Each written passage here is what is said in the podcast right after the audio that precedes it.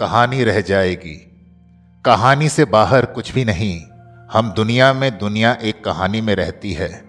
सदियों पुरानी एक बुढ़िया एक कहानी कहती है, सूरज पिता, धरती माता, चाँद मामा, तारे राम जी की गायें, नदियाँ निकलकर पिता की गोद से पिया मिलन को जाएँ कहानी में राजा अशक्त, हताश, निराश, रानी चिर प्रतीक्षित। राजकुमार वन में खोए राजकुमारी आंसुओं से मुँह धोए। सभी राक्षस की गिरफ्त में और राक्षस की जान उस तोते में जो हमारे दिल में कैद है। कहानी में सदियाँ गुजरती, चंद पल की तरह और गुजरते हैं हम सब जो हैं कहानी के भीतर। साम्राज्यों की डूह तानाशाहों की टूटी कब्रें, कौड़ियों के मोल, कुबेर, जंग खाई हुई तलवारें, कराहती हैं कहानी के भीतर। बताती है बुढ़िया कि एक रोज मैं भी कहानी बन जाऊँगा।